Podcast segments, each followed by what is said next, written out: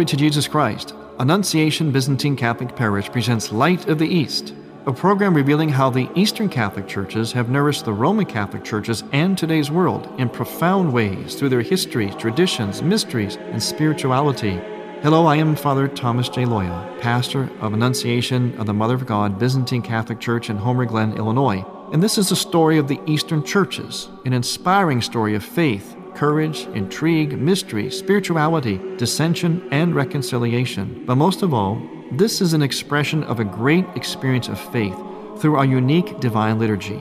Join with me now as we look toward the light of the East. Light of the East is also supported by the iconography of Father Thomas J. Loya. Father Loya's iconography for your prayer and home devotion may be obtained by going to morningstarbooksandgifts.com. That's morningstarbooksandgifts.com.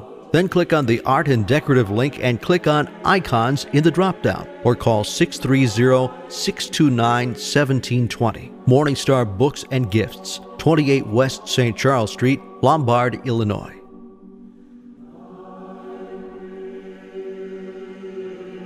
Glory to Jesus Christ. Welcome to Light of the East. I'm Father Thomas Loya, your host.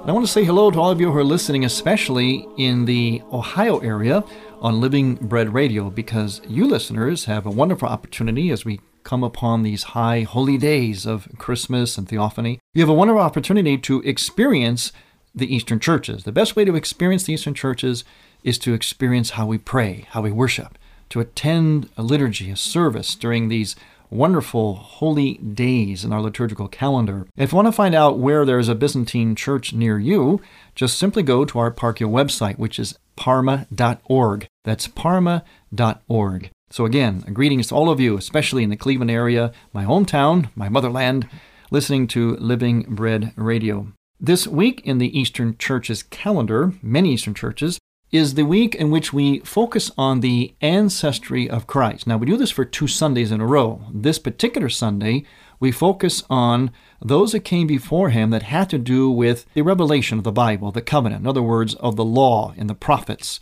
And we go all the way back to the beginning. And as always, when you want to know anything about us, the Eastern churches in particular, you look at how we pray. And this is one of the prayers that we say for this week of the ancestors, the, the patriarchs, the forefathers of Jesus Christ. Come, O lovers of the feast, let us sing a hymn of praise to the assembly of the forefathers Adam, the father of the human race, Enoch, Noah, Melchizedek, Abraham, Isaac, and Jacob. Let us honor those who come after the law Moses, Aaron, Joshua, Samuel, and David together with Isaiah, Jeremiah, and Ezekiel, Daniel, and the twelve minor prophets, likewise Elijah, Elisha, and all the others, also Zechariah and the Baptist, and all those who preach Christ, the life and the resurrection of our race. So you see, it spans the entire Old Testament and up to the New Testament with those who were the, the prophets. In other words, the ones that carried the revelation, who foretold the coming of Christ. Now, next Sunday, the Sunday before the birth of Christ, we will again go back into Christ's heritage, but this time it'll be his family lineage, all the way from Adam all the way to his foster father Joseph, and of course his earthly mother, the Mother of God, or the Theotokos, as we call her in the Eastern churches, the God bearer. And so we have this sense of the incarnation happening in time and space and over time, and happening in a very, very real way, where God incarnated himself so completely as to even, like us, have a family, have a heritage, have a patrimony, have an ancestry. And the church traces this ancestry both on the theological or revelatory level, the biblical level, and also on the human or biological level as well, in other words, with his very relatives. Now, speaking of relatives, and on this particular Sunday and next Sunday, since we're looking at the ancestry, the relatives, the patrimony of Christ, both theologically and familially, biologically, relationally, I'm also honored to have on our program today members of my own family. I welcome to Light of the East my brother, Deacon, now Deacon Gregory Loya, and his wife, Kathleen. Welcome to Light of the East. Glory to Jesus Christ. Glory forever. So, Greg, my younger brother Greg, I have three younger brothers, and Greg is one of them. Greg has recently become a deacon of the Byzantine Church. So, Greg, tell me, why did you want to become a deacon? What, what was the process leading up to that? Did you wake up one day? Was it discernment over time? Was it something that uh, you just was sort of gnawing at you for a while? Something you thought of as a child? What, what was the discernment process? I would say that over the years, because of my family's involvement with the church, that I came to a level in my life where I began to become not quite frustrated, but searching out something more. And started to see some of the guys around me that were deacons. And I always thought maybe I would become one, but I was going to wait until my children got older. That wouldn't have been a very good decision because I still have a six year old now. And that I waited for her to get older, whatever that meant, I probably would have been too old to even join the program. Now, you have a six year old. How many children do you have? Who's your oldest? I have eight children. My oldest is 21 and my youngest is six. Great, beautiful family. Those, of course, are my nephews and nieces. Proud to say. And I'm proud of my younger brother, Greg, for becoming a deacon. I feel like I have somebody kind of joining with me in the in in the ministry, in the, in the battle, in the spiritual warfare, and the sort of stepping up to help the church and to serve people. Someone I can serve at the altar with. It's a real thrill for me. It's a real honor for me because Gregory and I we come from what you would call a priestly family. In the Eastern churches, of course, they had the tradition where married men could become priests. So our family heritage on both sides of our family is a, a heritage of married clergy. Our grandfather was a priest, our great grandfather, etc., etc. We can trace it back 300 years on both sides of our family. And so the priests tended to come almost in bunches, as it were, or the people or religious life came in bunches in our family. And so I now have a brother in the ministry along with me, and that is, of course, my brother Gregory, Deacon Gregory. Gregory, when you were being trained or formed to become a deacon? And this is a question that is often asked to me as a Byzantine priest when people ask me, especially our Latin Rite brethren, they want to know about us. They say, Well, we have deacons in our church. Does this Byzantine church have deacons? I say, Oh, we certainly do. Deacons are very important. Their next question, of course, is, What can a deacon do? What does a Byzantine deacon do? What can you do? What can you not do?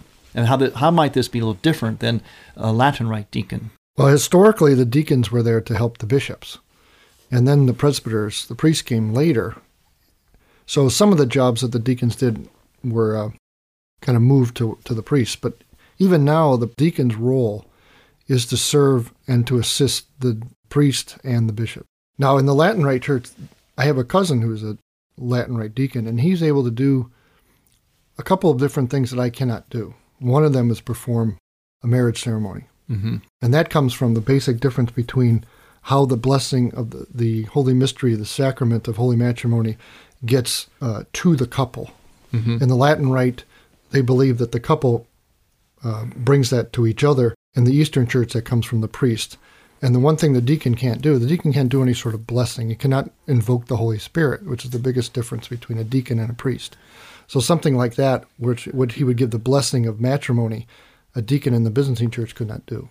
And a deacon in the Byzantine church cannot baptize except like any Christian in emergency, right, right. whereas a Latin Rite deacon can can uh, baptize. Absolutely. Again, with the same thing that that blessing is not coming from the deacon, and but some of the things that we can do is we obviously we do an awful lot in the liturgy. Uh, the deacon in the Byzantine liturgy does quite a bit of work. Yes, he's kind of the workhorse, or, and also he's like the workhorse and the sergeant arms at the same time. He's doing a lot of work around the altar and, and through the liturgy, and is also calling people to attention. Like right, we have the right. the famous uh, "Wisdom be attentive" at the deacon. There's a lot of that, and when you have people that are not Byzantine and come to our liturgy, they notice that one thing that we're always saying that. But you have to go back hundreds of years to where we had the liturgy in the great church of Hagia Sophia. These services were a little less structure than we have now. So the deacons were literally telling the people to pay attention. Something's important is mm-hmm. coming mm-hmm. right now. Yes, a lot of things that are preserved in the Byzantine liturgy to this day. When you experience a Byzantine liturgy, a lot of things that we hear that we, we probably just probably figure or interpret as well that's just the, what you do because it's a liturgy it's holy it's what he says like wisdom be attentive and things like that those are commands those are actually were, grew out of very practical considerations right. to kind of restore keep order in the church and in fact, you'll hear the deacon telling the priest what to do too. He'll say, "Father, do this. Father, do right. that." There's quite a bit of that. I don't know how much the congregation hears, but there's a lot of that where the deacon is directing and, and really being the conductor of the liturgy. Can the deacon give homilies? Yes, which I'm very honored to be able to do at my own parish. yeah, it's hard preaching to your own people sometimes. Their own. well, especially in a parish where um, this doesn't always happen, but this is a parish in which they've seen me grow up. Right. From the young child to the troublemaking teenager, and then here I am, an adult. now, as we're telling our audience how much the deacon does at liturgy, at the liturgy and, and worship in the Byzantine church, he's very, very busy. Like I said, he's he's sort of a he's a real taskmaster, the sergeant of arms. At the same time, he's he's sort of like a player coach, and he's doing the work as well, doing a lot of going around and censing, giving directions, calling attention. So the question might come up, well, well, gee, what does the what does the priest do? Well, what the deacon does allows the priest, and this is how the deacons were conceived. Remember, in the Acts of the Apostles, the act grew out of the fact that the priests, you know, the apostles were basically priests at the time, and their their disciples, the ones that they laid hands on, were getting too overwhelmed with some of the nuts and bolts of taking care of the Christian community, you know, giving food to poor people and taking care of the widows. And there wasn't quite enough time for them to work in administrating and overseeing, and especially in praying and offering the sacrifice in the Eucharist. So what they did was to developed the diaconate out of that to take care of like those sort of nuts and bolts of the ministry of the church. And that's how it is to this day. The priest's job, as it were, if you want to talk about that, it's not really a job. It's really the priest incarnates something. He's up there as a sacramental sign of Christ, the bridegroom, the high priest, and he is very busy in his own way doing what we call the hieratic prayers, the very high, deep, involved prayers of the church on behalf of himself and the people. He's sort of the mediator between Christ and the people. At times, he is the presence of Christ, the bridegroom, and at sometimes he represents the bride being presented to Christ. We're to talk more about the diaconate and our ancestry when we return. I'm Father Thomas Loya on Light of the East.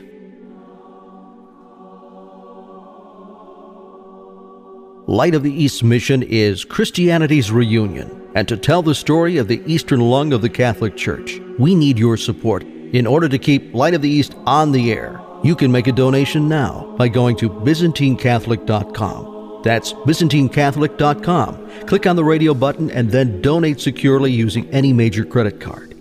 With your help, we can keep Light of the East's illumination bright.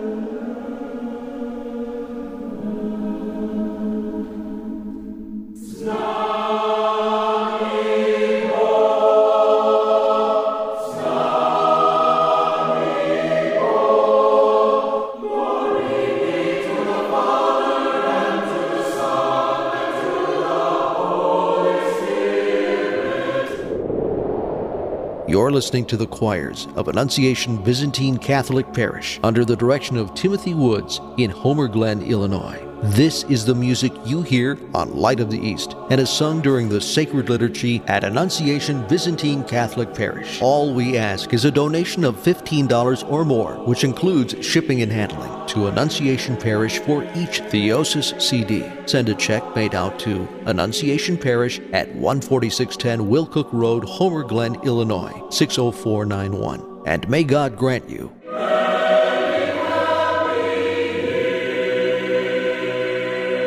You're listening to Father Thomas Loya on Light of the East.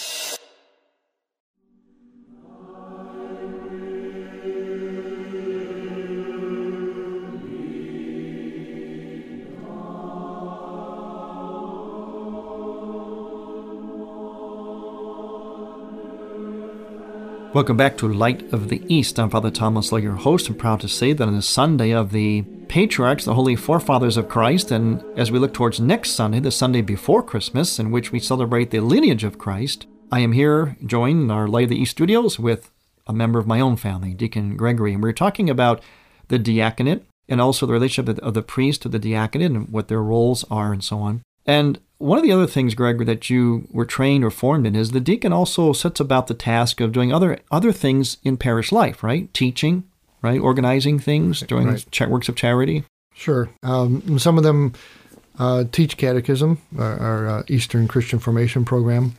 And we can assist with uh, sick calls, mm-hmm. Uh, distributing communion, and praying with people to assist the priest, especially at some of the larger parishes where the priest is by himself. That's really a, a large burden taken off of he doesn't replace the priest, but he assists in doing that. Now, do you also have it where, such as in a Latin Rite brethren, that let's say in the event that well, well, deacons are should be married, correct? I think they kind of urge that. They don't think they have yes, to be, but they yes, that's be. one. The, they would like to see that. and and they need to be at least a certain age, right, before I you think it begin was to pray. thirty-five. Was the, the Yeah, so they want to kind of mature, and you're a working man. In other words, you the church doesn't support you, right? No, they do not. you work for the church, but that doesn't support you financially. So you are a father of a family, a large, beautiful family, eight children. And because you're a father, you also are a husband. So we also have here in our studio Greg's wife, Kathleen. Kathleen, welcome again to Light of the East. Glory to Jesus Christ. Glory to him forever. So, Kathleen, you are a wife of a deacon. You're a wife of an ordained cleric of a church. What is that like? What's that like so far? Because a lot of times in, in the diaconate or wherever we have an ordained ministry, such as in the Eastern churches where we have priests who are married, in other, in other words, you have to be careful how we say this. Married men can become priests. Priests never marry. Married men can become priests. Same thing with the deacon. The deacon is a married man who can become ordained to what we call major orders, which of course is the diaconate. And always there's a question of, and I think uh, going back to, to Deacon Greg here, I think there was a lot in your formation that had to do with the wives, right? Didn't they join you a lot of things? They of try to keep the, the wives in lockstep with you in your formation. Yes, they do. And and the reason, of course, is because the wives share in this ministry, and it's a ministry in which the their their husband, their priest or deacon husband, is called out beyond the family, not against the family, but out and beyond the family. And, many times that, that can interfere with some family plans and so on. So, what is that like for you, Kate, so far? Have you encountered any of that, or what's it like now? You knew Greg for all these years as just as husband and father. And now you know him as husband, father, and now deacon. So, what is that like for you? Is it any different? Are you experiencing anything different? Did you have any apprehensions when he went into the program? Well, he came to me one day and he said that he decided that he would like to enter the deacon program. And I just looked at him and I said, Well, it's about time. And he said, Well, what do you mean by that? And I just told him, I, it had been some years before we had uh, been talking to a priest, and he had mentioned to Greg that, you know, if you're ever considering becoming a deacon, don't wait until you're too old because we don't need old deacons. he goes, we have old priests. And um, at that point, I thought I could see Greg as a deacon, and it seemed like a natural progression for him because he was so highly involved in our parish life. Well, that was a very self giving act on your part, too. Because oftentimes, one of the reasons why they have such a strong inclusion in the programs for the diaconate formation is because oftentimes the wives become very problematic becomes very stressful because the deacons again are called forth and there's no end to how they're going to be called out for the church. The church is just like one almost in has it there's like this insatiable appetite in the church for ministry for people in ministry because the need is so great and there is shortage of people in, in ministry in the church. So those that enter into ministry of the church are really called upon and perhaps sometimes too much so. And so sometimes there were tensions. It was though it was though the husband was being called away from the family and wife. And when you got married, as uh, some deacon wives have told me, some of them even came to me apprehensive when their husband was going to enter the formation program. They said, "Well, Father, you know, I feel like, you know, I didn't when we got married, I didn't envision this. I thought that I was enough for him. You know, being a father and a husband is enough for him. It's like it's almost like." Like I'm not enough for him, that he wants something beyond me. My answer to them would be, You're right. You're not enough for him. You can't be enough for him, and he can't be enough for you. In other words, his choice is to serve Christ more deeply, and only Christ can really fill our deepest longings and desire.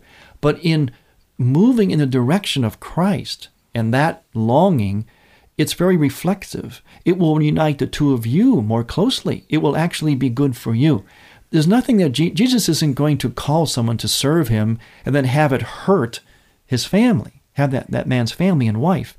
If your if your heart is open to the reality of this ministry and the graces of it, you'll find that the choice for Christ will always mean a choice at the same time, but in a different way for you as a wife and for your family. And once the deacons' wives understand that, and they themselves then have to kind of, in a sense, increase their spirituality, their relationship with Christ as well, to realize that no, the marriage is not the end of it. Marriage is just a foreshadowing of what will be in heaven. So any choice to to move in the direction of Christ is a choice in a direction that will ultimately be, I call it reflexive. It will, it will, will, it will help the marriage and the family, provided, of course, that the two are open to that grace and to that understanding. What about the children? How have they been since uh, they just like, oh, it's dad, my, my, my deacon father, or is he? Are they proud? Are they happy about it? Or well, they th- they think it's cool. um, Greg was never an altar server as a child, and so when he was going through the program, he decided maybe he should learn to to do what the kids were doing so that he would know when he was a deacon if they were doing the right thing.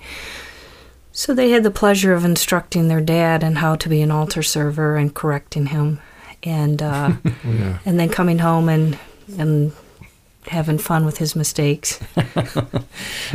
so they have, they're proud of him. One of the most touching scenes that I experienced in a while, and many people came up to me and, and mentioned it to me, was during the ceremony in which there was a profession by a, a, new nun in our church, monastic, which I've, I've been talking about in this program, will continue to as well, from our new monastery, Christ the Bridegroom Monastery, out in Burton, Ohio there was a wonderful scene there where your husband, Deacon Gregory, my brother, was reading the gospel.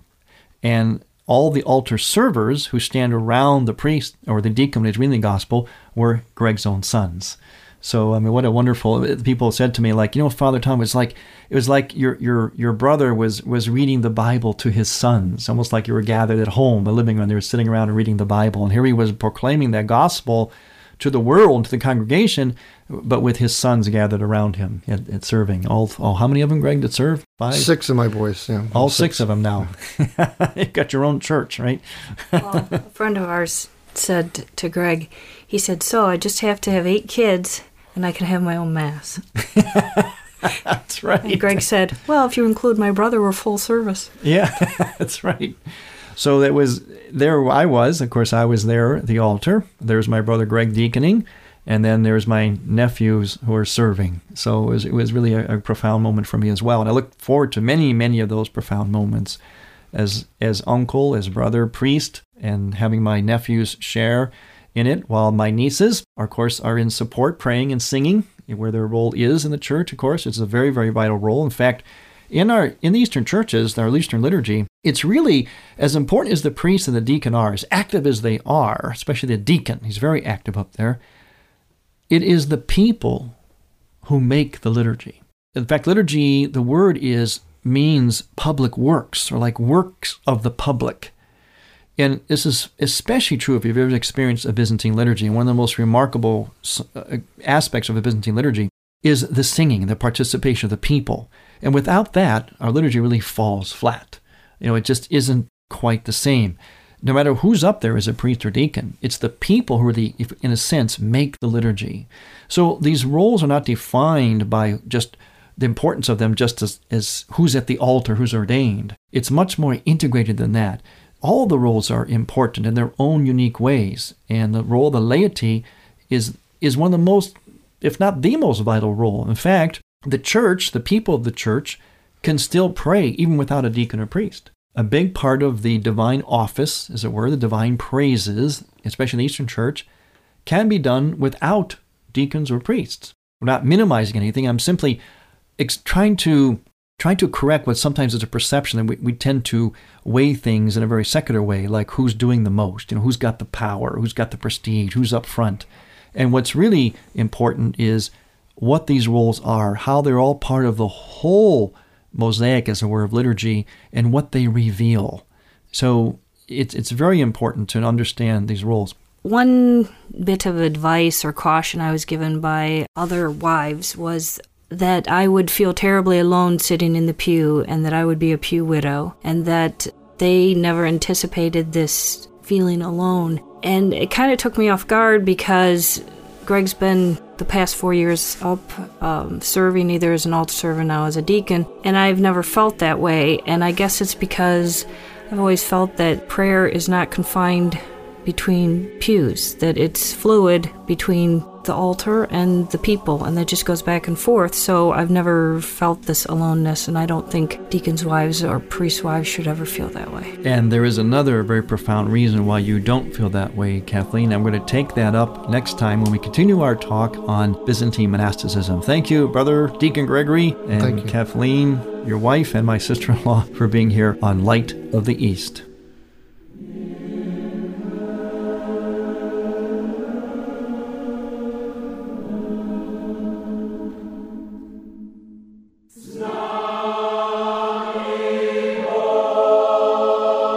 Thank you for listening. Next week, we will return to the Light of the East. To find out more about Annunciation Byzantine Catholic Parish, visit our website, byzantinecatholic.com, where you will also find an archive of all of our programs. In order to continue this program with its mission of Christianity's reunion, we need your support with a donation. Any amount would be a blessing. Please make out a check to Light of the East Radio and send it to Light of the East 14610 Will Cook Road, Homer Glen, Illinois 60491. That's Light of the East 14610 Will Cook Road, spelled W I L L C O O K Road, Homer Glen, Illinois. From the Light of the East, a new dawn of unity is in sight. God bless you, go with God, and may God bless you and grant you many happy years.